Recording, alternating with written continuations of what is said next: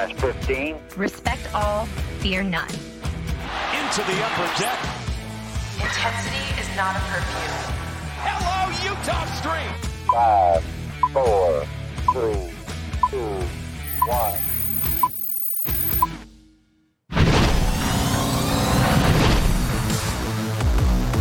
Hope everyone had a very happy, safe, and fulfilling Thanksgiving holiday weekend. Thank you so much for making us a part of your Wednesday afternoon. Welcome in to the MASN All Access podcast. Your host, Bobby Blanco, here. If you are tuning in live on the MASN Nationals Facebook page or YouTube channel, you can see that I am all, all alone up here on the desk. Amy Jennings is away for the week, so you're just stuck with me for the next hour.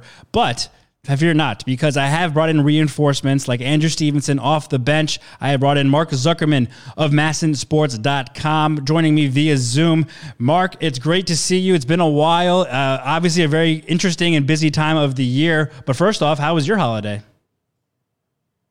Very good, Bobby. Thank you. It was nice to get together with some family that we hadn't all gotten together with in quite a long time. It made for a very loud but enjoyable evening together. Hope you had a nice one too. And uh, hey, you know what? I hope I can come off the bench as well as Andrew Stevenson does because he's really good at that.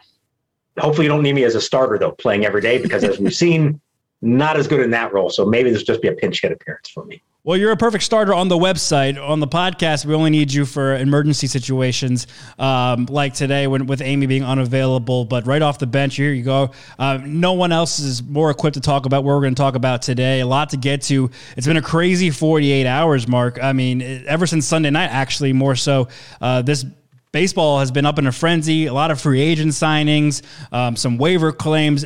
These teams are trying to get their roster set before the uh, looming uh, possible uh, lockout coming tonight when the CBA expires uh, at midnight tonight, Thursday morning. But first, let's talk about some of the moves that have been made uh, before we talk talk about baseball in general. The big one that Nationals fans want to talk about, and and uh, and obviously was the Max Scherzer to uh, the New York Mets deal. We just watched his press conference live on MLB Network, being introduced via Zoom as a New York Met.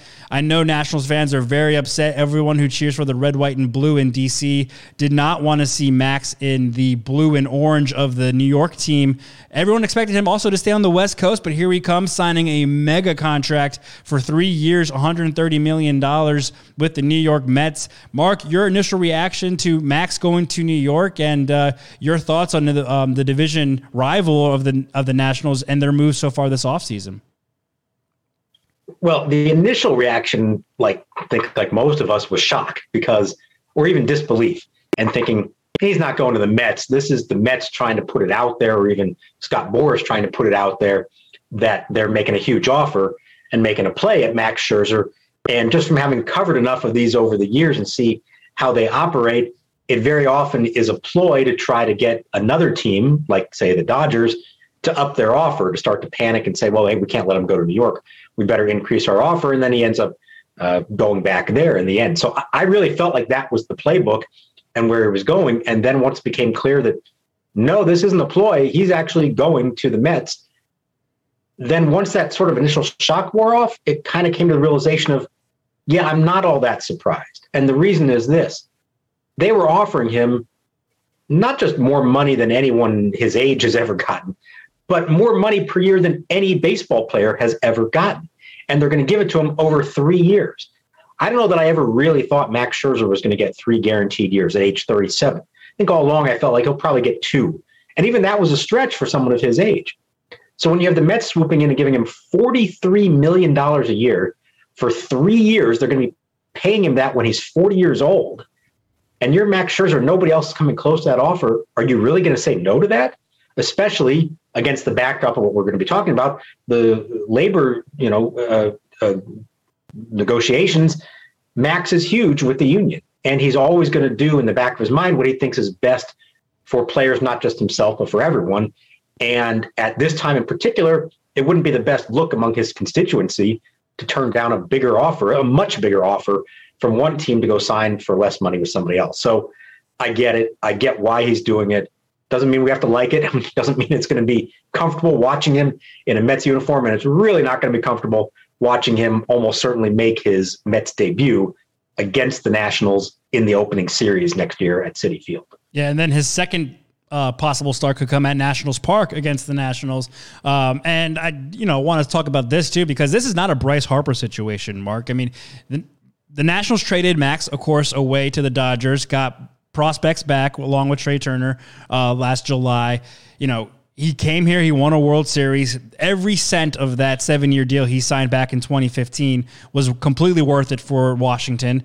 And, you know, now he's the top, one of the top right-handed uh, starting pitchers on the market, a future Hall of Famer. Of course, teams are going to be interested in him, and of course, we know Max how competitive he is. He's going to want to go to a, a, competitor, a team, and try to win another ring. So, like you said, I don't blame Max either for taking this deal. It's a it's a record-breaking deal, and going to a team he must like. What the Mets have already done this offseason, signing a bunch of major contracts to guys that are going to be contributors to their their roster, and they're going to try to hope to compete for a, a, a title and at least make a playoff appearance. And, you know, Mark, I think this was always going to be a possibility once Steve Cohen officially became the owner of the Mets, right? He's one of, if not the richest owners in baseball now. And he has said publicly he's not going to spare any expenses. He's a lifelong Mets fan. He wants to see this team go back to being competitive um, and, and, and, winning championships. They haven't won one since the 80s. They're, they're now the only NL East team that has not won a World Series uh, since the turn of the century. So this was always going to be a possibility once Cohen took over the Mets and was basically ready to write blank checks to any player he felt was necessary to build a competing team. So this shouldn't be too much of a surprise. I don't blame either side really for doing this move, especially not Max taking, you know, the contract that he was offered and, and the Mets really giving him that much money because they're in desperation mode. They're trying to win and and they haven't been able to get to that point in a very long time. Well, I'm glad you used that word desperation because that's what I'm thinking here too. Not just with the Mets, but look at what the biggest moves over the last several days have been and who are the teams that are all, all of a sudden spending all this money. It's teams that are desperate to make that next leap. It's teams that haven't quite gotten where they want to get to, whether that means getting to the playoffs or getting it far once they reach the playoffs. So it's teams like the Mets, it's the Rangers who have spent a ton of money out of nowhere. It seems like for a team that has been mired in last place the last couple of years, it's the Tigers who feel like they're now on the verge of making a big move. So I think what's interesting there is there's a handful of teams that feel like now is the time to strike. And they maybe have more motivation to do so than other teams that have won more recently, or maybe aren't feeling quite the same pressure uh, to either try to make the playoffs or win a title or something like that. Now, with the Mets, like you said, it's been a long time for them. But the one part of this that I think is a little disappointing in my mind, uh, from Max's standpoint, is this: we know he is the ultimate competitor, and we know, and he said it, and I believe him when he says that right now the most important thing to him is trying to win another title. He got his in 2019 with the Nationals, and now he wants to win more. Of course, that's who he is. Now, do the Mets give him the best chance? Of the teams that were in the mix? I don't know. We feel like every year we talk about this going into the season with the Mets. We say, well, if everything comes together, yes, this is a team that could win. But there's a lot of combustible parts there. And as we've seen, things very often go south for them. So you could say the Dodgers are more of a sure thing to get back to the playoffs than maybe the Mets are at this point. So I think that part of it's, you know, a, a little bit disheartening is that it's hard to look Max in the eye right now and believe him when he says, that winning is number one on his mind. Clearly, this had to do with some money. Now, he didn't sign this contract with, um, you know, the Kansas City Royals, so he's not going somewhere that has no hope of winning. This is a Mets team that is trying to win, but it's a team that's had all kinds of dysfunction. They just hired their third general manager in the last year. They don't have a manager right now. He doesn't know who his manager is going to be. You would think that's something that Max Scherzer would care about, right? So maybe it all works out, but I think that's also why it's interesting. There is an opt out after year two in this deal. And I'm sure he and Scott Boras wanted to put that in there just in case things don't go well. and if after two years things are a mess there, he can say, okay, hang on, I'm getting out of here. I'm going to go try to win somewhere else while I still have a chance before I turn 40. Or you can also look at it and say, if he wins two more Cy Young awards and all of a sudden he can be worth 50 million a year, he can get a better deal two years from now. Yeah, it definitely kind of screams like Max is taking a gamble a little bit on himself. You know, he still thinks he has a lot left in the tank. He can help this team reach the promised land, um, like he did with the Nationals. But you know, they're obviously, like you said, the Mets. Like I always like to say, the Mets Mets sometimes, and more often than not, they haven't been to the playoffs since losing the wild card game in 2016. Um, and they've been very far from making the playoffs. They haven't really been in the mix in a couple of years either. Uh, Jacob DeGrom had to battle a lot of injuries last year. Max has his own injury history. They didn't get the production out of Francisco Lindor that they thought they were going to after signing him to a long term deal last year as well. So there's a lot of moving parts with that Mets team, and I agree. I think the Dodgers, on paper, give Max a better chance to get back to the postseason and make a run at the title. But maybe the Dodgers weren't willing to throw up $43 million a year for him for three more years because they have their own, you know, they were trying to sign Corey Seager at the time. They have Trea Turner looming next year. Um, they have a lot of other options going, even though they have also have a very rich owner that likes to dish out a lot of cash. So I, I agree with you. It, it's, there is a level of competitiveness. You know, the Mets on paper have a good roster it just we've never seen it come to fruition in the past what five years. Um, you know, they made that one wild card and got smoked by the, the by the Giants, and now you know I don't like I said I don't blame him for taking the biggest contract that was dished out to him uh, right before we're about to head into a lockout.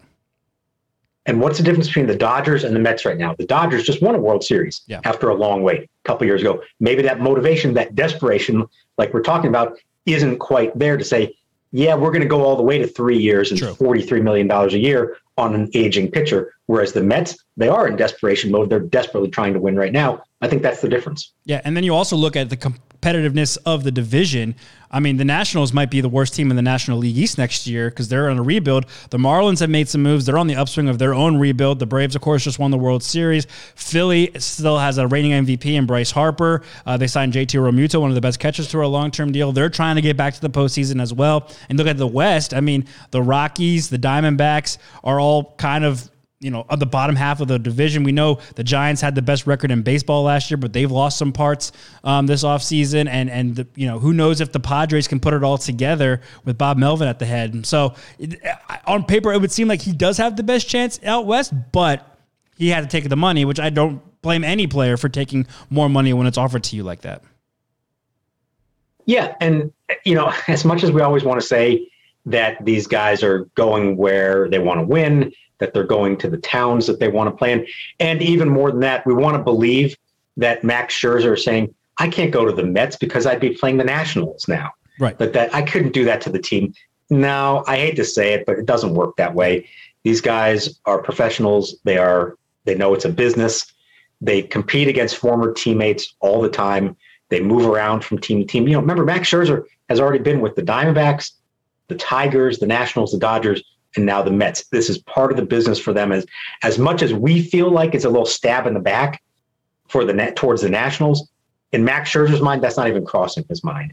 It's just the business, and I think he knows that the players on the Nationals, the front office with the Nationals, they aren't worried about that either. They don't think that he just turned their back on them because let's also remember we mentioned Bryce Harper earlier. The difference between this and that is the Nats were not making any effort to resign right. Max. Once they decided that uh, they were going to sell at the trade deadline and start a rebuilding process, I know some people wanted to believe he was coming back here, not for the situation that they're in right now. Now, maybe two, or three years from now, finish out his career, maybe they have a chance to win again, maybe.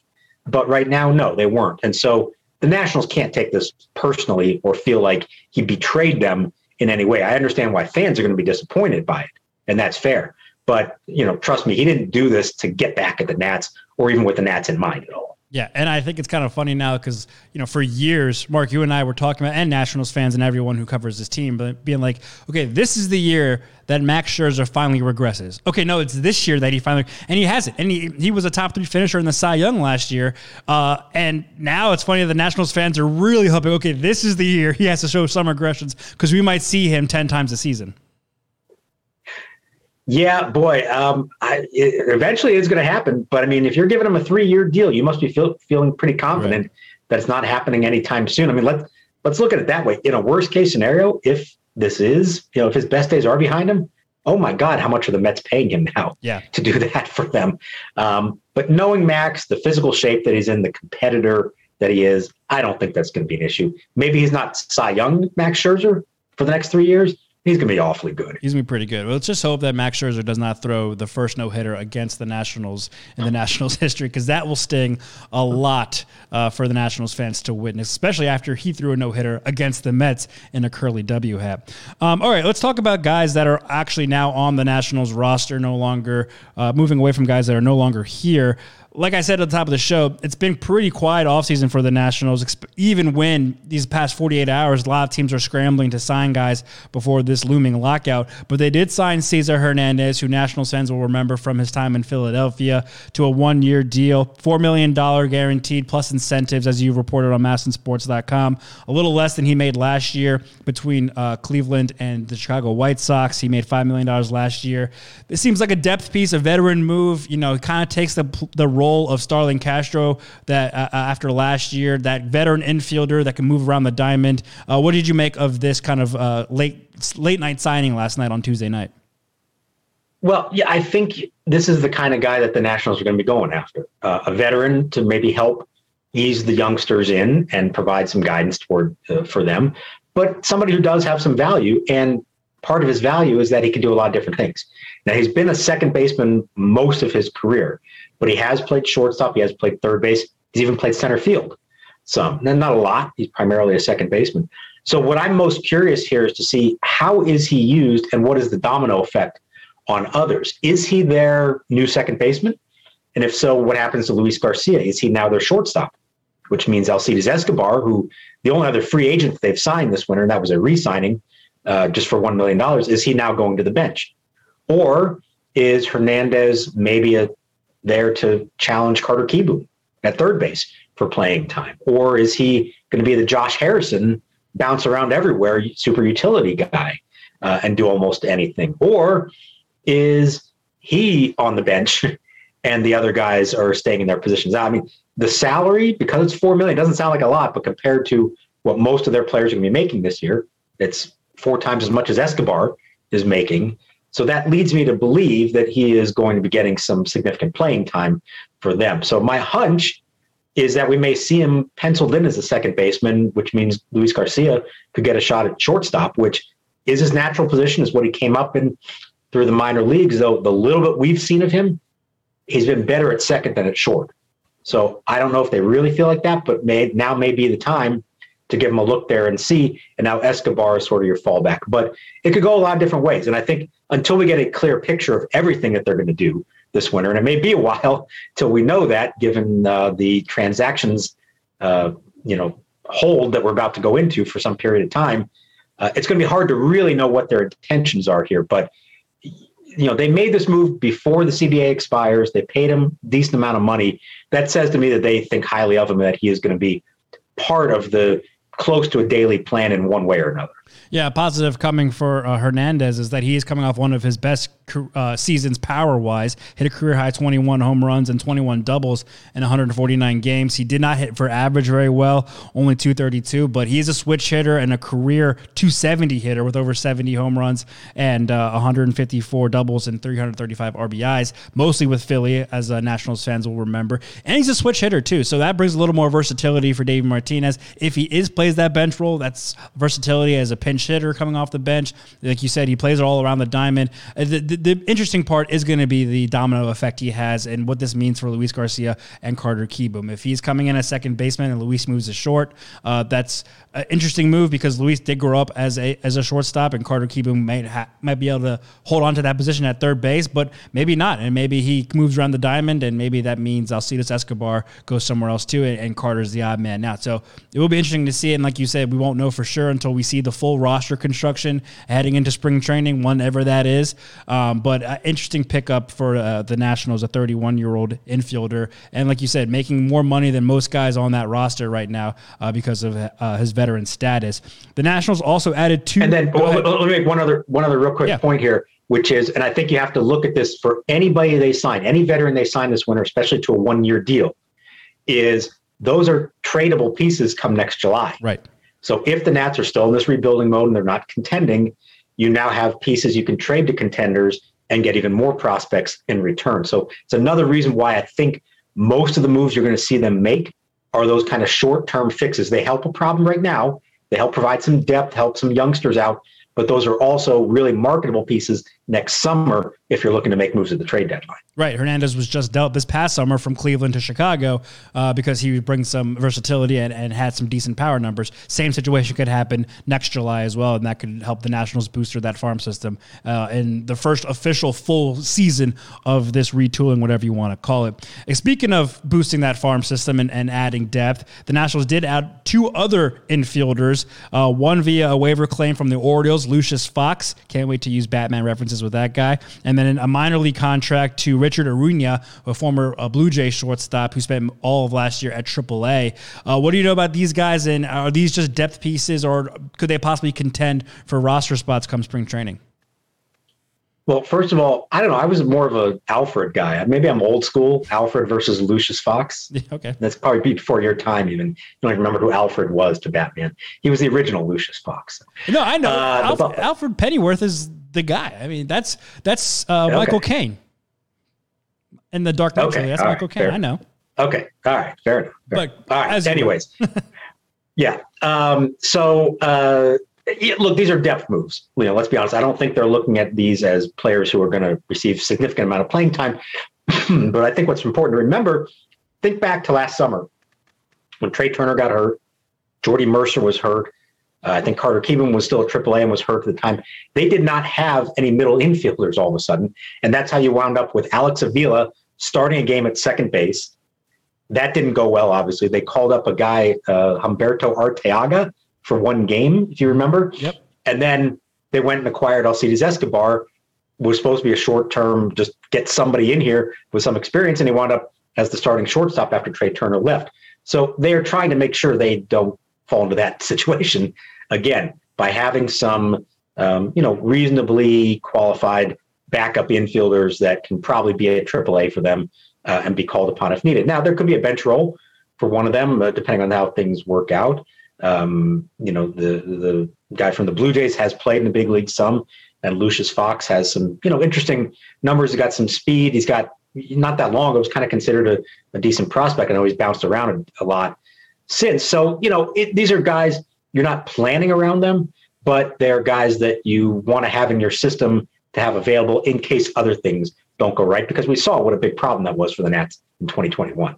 Yeah, and both these guys bring even more versatility. Uh, Fox has played second base, shortstop, and even a little bit of center field. Um, and uh, Ureña a, has played shortstop and second base. And they're both also switch hitters to go along with Cesar Hernandez. So even more versatility, even more depth. Fox enters the national system as the number 25 overall ranked prospect per MLB pipeline. So that's adding to their, their prospect depth. Um, and then you also mentioned uh, in your article on MASNsports.com, you know, Fox, it goes to the 40 man roster, but he does have an option left. So the Nationals can send him down without risk losing him uh, next year. Ureña signed a minor league contract, so he's not on the 40 man roster. But if he is called up to the major league team, uh, they have to throw him through waivers first before they can option him straight out to the minor league system. Right. And that's kind of a key there. Ultimately, you would like to have guys with options that gives you options, as it were, which is why it's called that. Um, and uh, in Ureña's case, they wouldn't be able to do that. So that might be a little bit of a negative in terms of if they ever got to a point they wanted to call him up, they'd have to be either sure that they were going to keep him for a while or be convinced that this is just a, a short term, get us through whatever period we're in right now, and then we're probably going to lose him after that. Um, but in Fox's case, the fact that he still had an option was a nice benefit and honestly kind of surprising that he's now gone through waivers a couple times and been claimed by other teams when he still has options. Typically, team wouldn't do that, but uh, in the case of the Royals and the Orioles, they had 40 man roster spots that needed to open up, and so that's why he was available. Yeah, uh, listening to the uh, the the O's Bros, as I like to call them, their podcast was just recorded a little bit ahead of ours, um, and they were talking about how the Orioles lost Lucius Fox to the Nationals, and they seemed to think that the Orioles thought they could squeeze him through, uh, sneak him through waivers, and no one would notice, but the Nationals seemed to notice and, and scooped him up. Um, you know, it, it, I'm not saying that th- th- these two guys are going to turn out to this player, but it reminds me of when the Nationals traded for a young shortstop by the name of Trea Turner and used his versatility across the field. You know, a switch hitter, but remember, he started his career at the Nationals in center field. Of course, then moved to shortstop um, and, and became one of the best shortstops in the game. That's not what I'm saying either of these guys will be, but you bring that versatility, you try them around the diamond. Maybe they find a niche and, and, and get more comfortable and are able to play some solid innings for you if they make it to the major league uh, club and are, and are worth a roster spot. And, you know, it just, this is the part of the, um, uh, the the rebuild that I think Nationals fans are going to have to get accustomed to. You're going to learn a lot of new minor league names, and they're going to be here for a season, and they could be gone. They could be here for a couple months, and then they could be gone. The Nationals are just going to be trying a bunch of different guys and see what sticks, and giving young guys that aren't getting opportunities elsewhere a chance here to make a name for themselves and maybe help with his team's future. So you heard it here first, everybody. You can go back and, and record this and save it. Bobby Blanco predicts that Lucas Lucius Fox will be the next trade. Literally Do I have the right? opposite of what I just said. Really? Oh, that's not what I heard. That's not what I heard. I said I'm not saying that, but it's similar, sort of. Uh, I'll grant you that a little bit of that. Sure. I'm just saying that this is what the Nationals are trying to do, right? They're trying to grab young pieces, add to the farm system, rebuild that system, give these guys a chance because they're not getting opportunities elsewhere, or maybe they're available. And, and the Nationals, we know how much Mike Rizzo trusts his scouts. I mean, he has eyes everywhere, and someone must have told him, hey, this guy is worth a pickup or a look if he come, becomes available. And they scooped up uh, both of these guys. Yeah, look, you- you're right on the greater point here, which is um, right now, everything they do is about trying to find who is going to be part of the next winning team in DC. And the way you do that is you don't just go get blue chip prospects and that's all that you have. You have to know that sometimes you find diamonds in the rough. So you take a chance on some somebody that one of your scouts likes, somebody that maybe you've looked at from afar for a few years and, and like some things about them. And you know, chances are they're not going to work out. But if one of them does pan out and become a big part of your future plan, then that's great.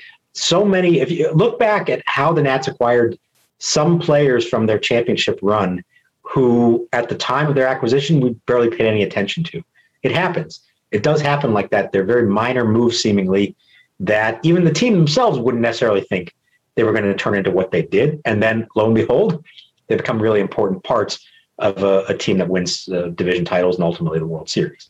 Yeah, Trea Turner was a player to be named later in that trade with Joe Ross and the Padres. So it happens. It doesn't always happen. It's very rare, but it happens. It could happen, just like in uh, Angels in the outfield. Um, other guys that we know for a fact are not going to be on the next championship roster because they were non-tendered yesterday. Wander Suero, Ryan Harper, and Mike Ford, a minor league guy, non-tendered contracts. They are no longer with the organization.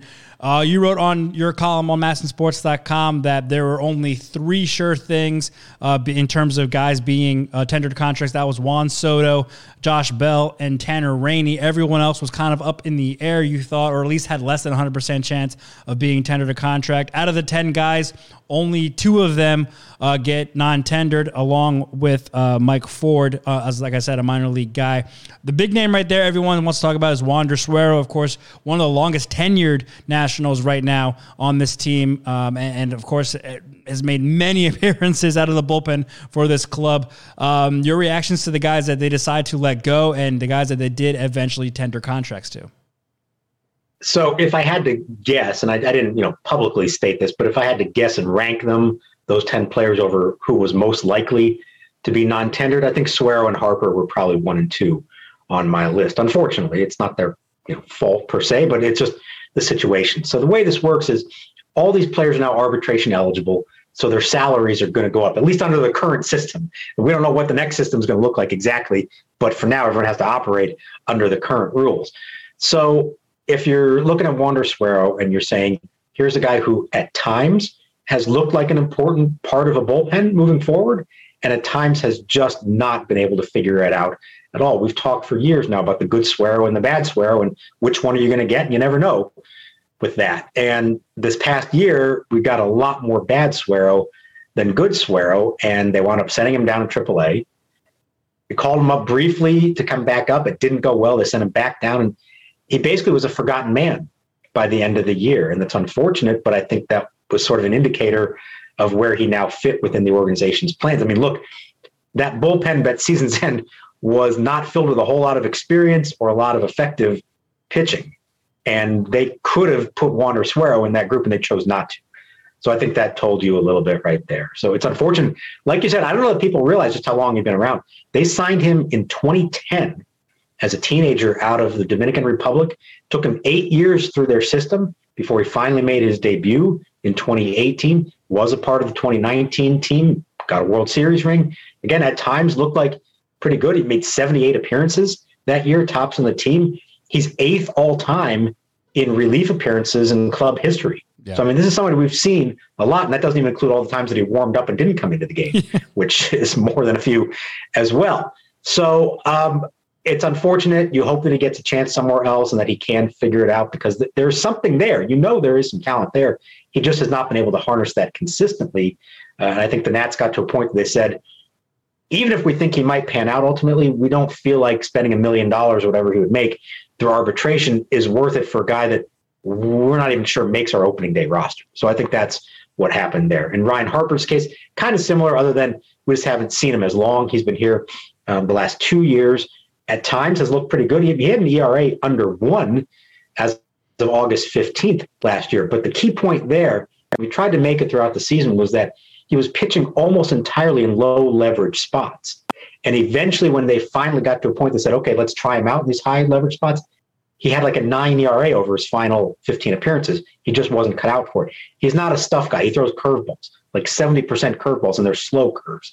Now, it can be effective against certain hitters, but against the best hitters in the league with the game on the line, it just didn't work out. And so uh, I think you get to the end of that. And likewise, he's now eligible for arbitration. And you say, is the money we'd be spending on him uh, worth it more than we could spend less on a rookie or somebody making close to the league minimum who could maybe do the same thing for us, or maybe somebody who has a little bit more of a future down the road. And you know, Ryan Harper's almost 33 already, so um, he's an old, inexperienced uh, pitcher, as it were. So I think that's why that one happened. Yes, you mentioned Suero being here for so long. I, am pretty sure if he's not already 30, he's approaching 30, and this would have been his first year of arbitration eligibility. So that's tells you how long he's been around with the organization. He finished the season with a 6.33 ERA and 14.06 WHIP in just 42 and two thirds innings. And his patent move was the cutter, and he never seemed to fully get full control of that cutter. It would be really good at times, and it would be very erratic at other times, and not being able to command the strike zone with that pitch that he worked so hard to develop and, and was kind of his calling card. Um, and then, like you said, for Harper, almost 33 years old, 34 years old, um, not using high leverage situations. His ERA finishes at 404 with this uh, 1178 whip at the end of the season and just 35 and two thirds innings. So both guys, especially with Wander Suero, finishing the season at Rochester, kind of the writing on the wall that he was kind of going to be done with this organization as the season turned. Let's quickly talk about Mike Ford real quick because I think this is an interesting point that you actually retweeted at Mark Zuckerman on Twitter yesterday. Yes, he was a minor league non-tender, so that doesn't affect the 40-man roster, but someone pointed out that usually that's the case that it's open to the possibility of him re-signing with that club with on another minor league deal uh, and, and now is no longer a part of the 40 man roster but then will be continue to be a part of the organization because he was a midsummer claim um, from the yankees and spent the entire rest of the season at rochester never debuting with the nationals at any point of the season is that a possible route the nats could take with mike ford yeah, so we're getting into the weeds a little bit here, yeah. but for those who don't really know how it works, and, and I honestly hadn't even thought about this because it's not a situation I've seen. Typically, non-tendered players are those who are going into arbitration. Like we said, they're being non-tendered because the team doesn't want to have to pay their salary. You don't normally see that with a minor leaguer who doesn't even have enough service time yet to be arbitration eligible. So even if Mike Ford made the roster, he'd only be making five hundred something thousand dollars. Um, so you know, what's the reason there? Why wouldn't the Nats just you know, releasing? Well, the reason I think it was Kevin Goldstein that tweeted this, and that's where I got it from and put it back out there, is any other time of year, if you want to try to remove somebody like that off your 40 man roster, you have to place them on waivers, which means somebody else can claim them and take it away. So what the Nationals just did in getting Lucius Fox from the Orioles. Well, this is the one day a year that you can get around that rule. If you non-tender him, now he becomes a free agent. But if you've already worked out in advance a deal with him, and say, we're going to re sign you to a minor league deal, and now you stay in the organization, you're basically the same player in the same position that you always were. You're just not going to be on the 40 man roster anymore. And if the player agrees to that, then you go ahead and make this move. So don't be surprised if we find out that they are re signing Mike Ford to a minor league contract and he ends up, say, as their AAA first baseman and potentially called up at some point if they need some help there. So, like I said, a little bit in the weeds here. We're getting into some minor, minute stuff here, but uh, it's a situation I hadn't really ever encountered before.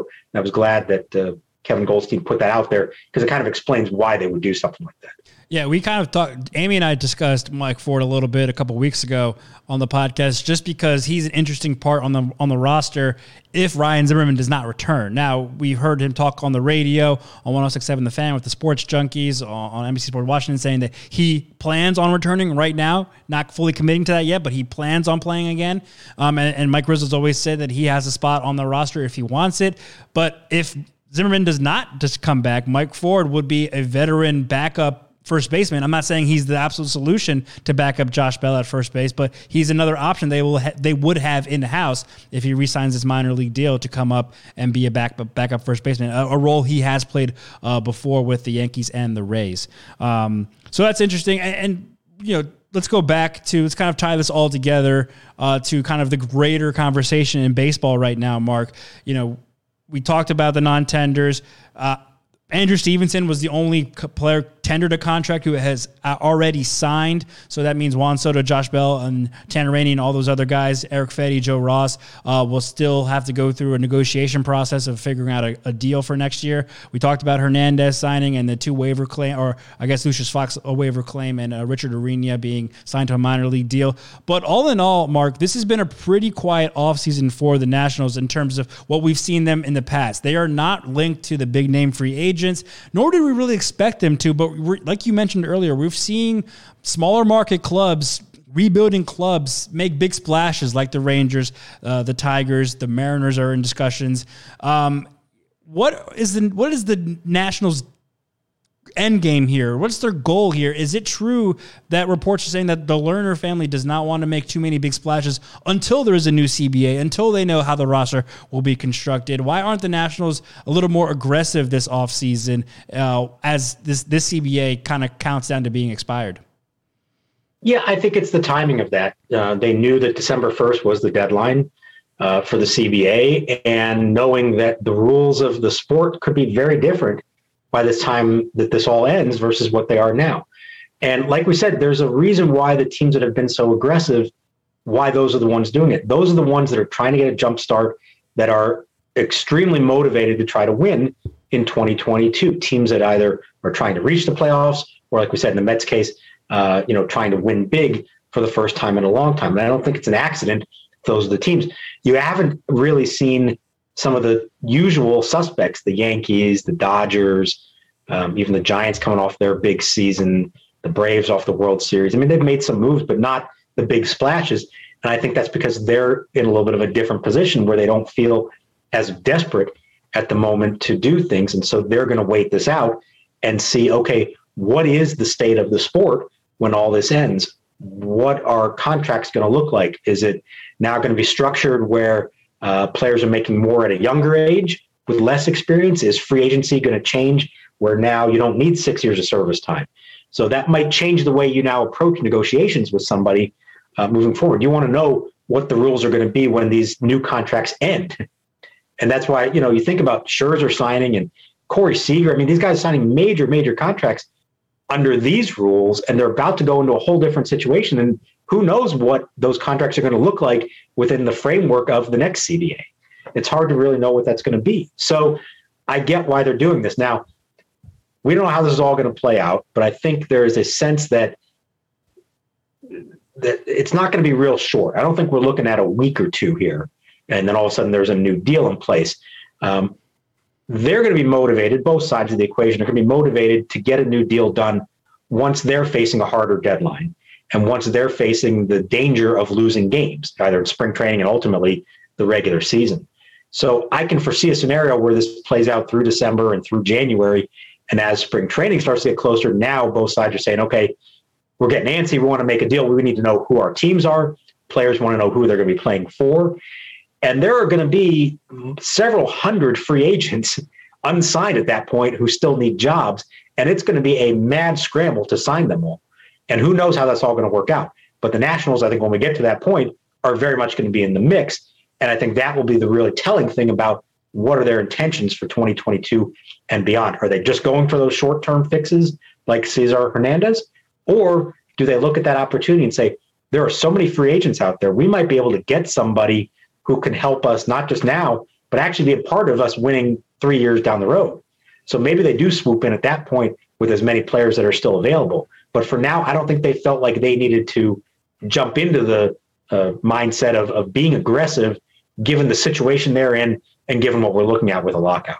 Yeah, I, I think a, lo- a major frustration for Nationals fans right now, looking at the lack of moves right now, and I think you explained it very well as, kind of a reasoning, and I, I, would agree with you. But but again, it's you know it's not our checkbook, right? We're not the ones signing these deals. So uh, and fans, you know, we can differ in opinion on how to approach this, but I, I think the frustration is this is a major market team the team that prides itself on having an owner that would spend money to put together a competitive team. Yes, it's the first year of a retooling or rebuilding um, uh, of the whole franchise, but it's a team that you know a lot of Nationals fans take pride in being competitive year in and year out. Say for this last half of this season after the sell off, and now you have this Juan Soto situation where if many people think if you're not competitive by the time you know he's two years or a year away from free agency, he is a sure thing to walk out that door. Especially given the Nationals' track record of not signing their long term, uh, their in house guys long term, aside from Stephen Strasburg and Ryan Zimmerman.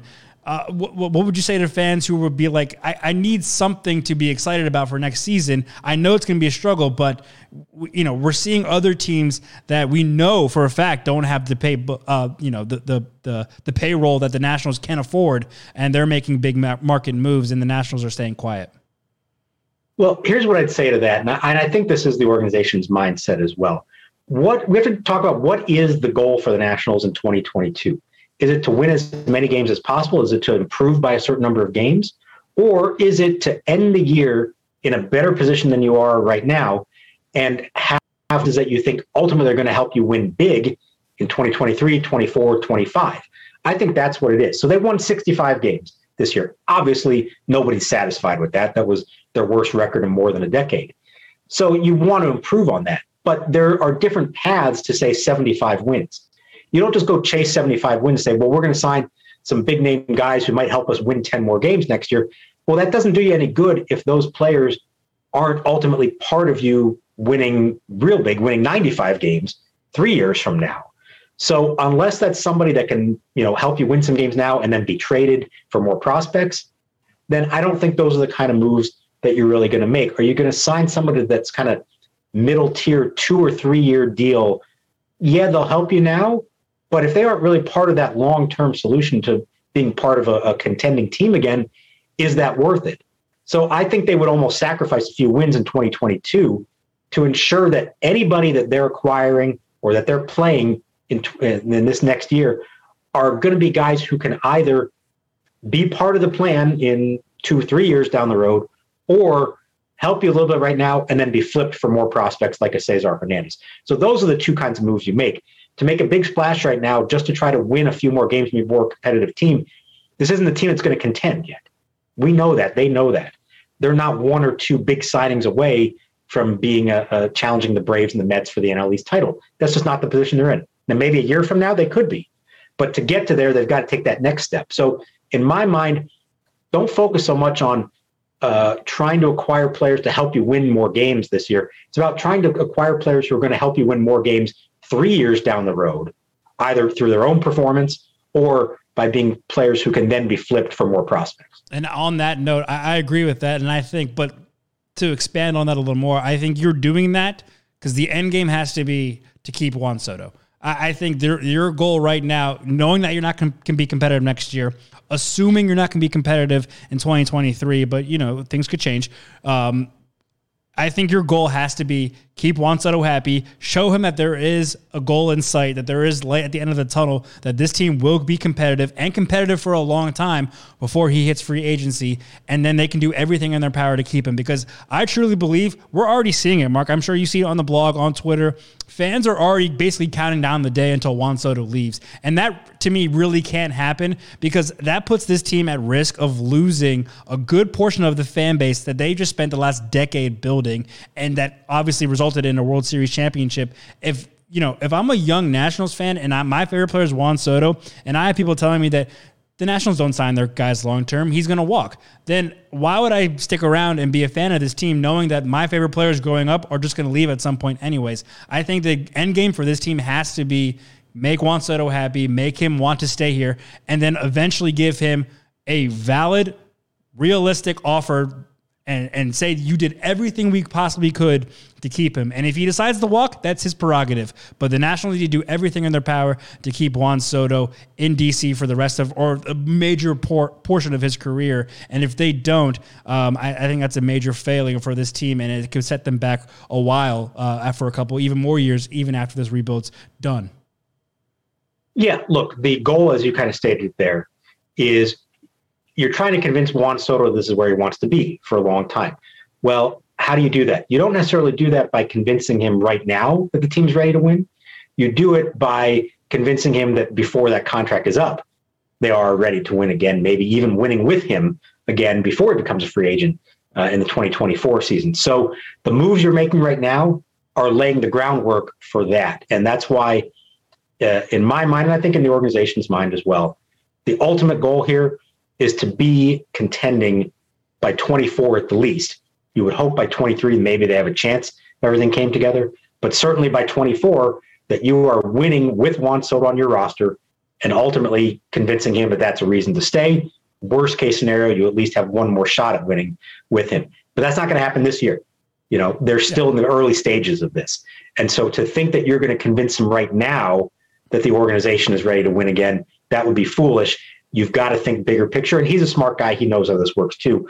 I don't think he's basing his ultimate decision on what they do this winter. No. He's going to be basing it on what they do next winter and the winter after that. Yeah, yeah. Show him there's a plan in place, and, and this is how we're going to go about it, and um, and hopefully he's along for the ride and understands that. And like you said, he's a smart guy. I'm sure he he understands the place. I, I guess my basically my my major concern would be like there has to be like a line of communication between ownership, Rizzo, Davey, and Juan, just so everyone's on the same page and this is what we're trying to do here. Stick with it because we'll, we'll be back uh, near the mountaintop in a couple of years. Just just bear with us for a moment, um, and, and, hopefully it all works out. And the Nationals fans and, and the organization and Juan will be happy uh, that he's staying here in DC. But that's going to dominate conversations for couple of years down the line, a majority of next season as well. So we'll have plenty of time to talk about that. Last topic, right, real quick, Mark, before I let you go, because I know you're got to be on the phones and covering everything going on. The lockout, the impending lockout tonight at midnight after the CBA expires. Don't have to talk about which side's right, which side's wrong, but what does this mean for the sport in general? Um, and what should fans expect uh, over the next couple of months or, or however long this lockout takes uh, before new CBA is in place? Well, first of all, let's acknowledge this has been a long time coming. Right. This didn't just pop up here in the last. We're talking about this. We've uh, seen this coming last summer. Exactly, and that was the precursor to it, as they were bickering with each other over compensation for the shortened season, for the 60 game pandemic season. So you could already see them laying the groundwork then for what was going to be the bigger fight to come now. Both sides have very strong opinions on what they think the future of the sport should be. You can agree with one side or the other, whatever you want to feel about it. But here to me is ultimately uh, the key. Nobody ever wins these things outright. It always comes down to compromise. You have to go into this and say the goal here is to find a deal that neither side's going to be 100% satisfied with, but at least there are aspects of it that they are satisfied with. You're not going to win this thing, but the win is to make a deal. And the good news here is look, it's been 27 years since there's been a work stoppage in baseball. I was graduating high school going into college in 1994 when the strike happened. It canceled the season, canceled the World Series, and it extended into spring training in 1995. That was catastrophic for the sport. Everybody feared that it would be. And it took some time, but the sport came back. It's actually in a very strong place now. They've had labor peace for a long time. Every other sport has had work stoppages since then. So this is one thing that baseball has done well. But eventually, you knew that was going to catch up to them, and there was going to be a need to relook at the way things are done. And now we're going to see that here. But what the experience of 94 taught everyone is that fans will come back to you, but they're not going to be willing to lose uh, the season. You know, parts of the season, they're not going to be willing to lose games that count, especially given everything else that's been going on in the world in the last two years. Okay. That's just not going to fly with people to have owners and players bickering and arguing over money. So I think that is a reason to be optimistic that this will end before we get to spring training, that both sides understand the consequences of that happening. Um, but by the same token, on December 1st, they're not going to have that motivation to get it done. There's no urgency, there's no deadline.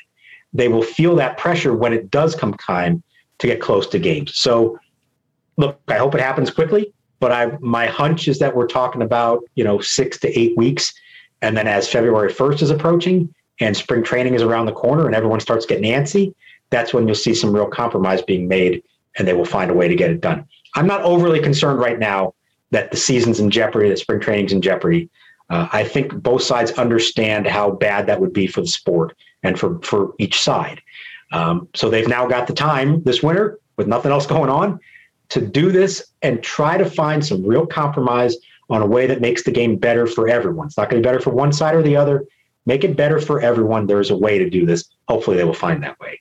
Yeah, like you said, I, I think it's right now it's too early to panic. Um, but you know, once we hit February, maybe God forbid, even March, I might be start time to get a little worried if we're not seeing. And you know, we talked about this before on podcasts before. Deadlines work. If you set a deadline and people get the, jo- the job done, look at what just happened with free agency. This was an unofficial tra- uh, free agent deadline. A lot of players signed and major contracts, and that was a lot of fun for the sport. It brought the most attention to baseball in late November, early December that it probably has ever gotten in the past couple of years, decade, 26 years, whatever it may be. So that was a lot of fun. So deadlines work. So hopefully they figure it out. Um, and um, yeah, it looks like a lockout is impending. Already seeing uh, reports that as we're talking right now, that uh, um, negotiations between MLB and union reps have already stopped after a seven minute meeting. And whether or not they continue that later today remains to be seen. So midnight tonight, possibly a lockout, a work stoppage for Major League Baseball, and uh, that means we'll have to figure out some other ways to talk about uh, because won't be any winter meetings or any uh, uh negotiations or uh, contract signings uh, throughout the stoppage. So, Mark, good luck on the website and figuring out stuff to write. If you need any help, let me know. But thanks so much for stopping on the MASN All Access podcast. Really appreciate your insight and your time. And yeah, well, I guess we'll chat soon um, if there's any other breaking news in terms of this new CBA. All right. Thanks, Bobby. Hey, everybody, we're going to get through this. It's going to be okay. We've had to do this a lot in the last couple years in different aspects of our lives, shut things down and wait it out with everyone. But there will be baseball before it's all over. I promise there will be a 2022 season. Yeah, if, if Nats fans need a, a, a, taste of baseball, go ahead, go down to Nash, Nationals Park and go through the enchanted setup that they have down there. We did that a couple years ago, and it was really nice. Really getting the holiday spirit, and you get a little, little fix of baseball uh, being at Nationals Park. So there's something you could do while this lockout is uh, is going on. But Mark, thanks again. Check out his work on MASNsports.com, and of course at Mark Zuckerman on Twitter for all your breaking news. Mark, stay safe. We'll talk. We'll chat again soon.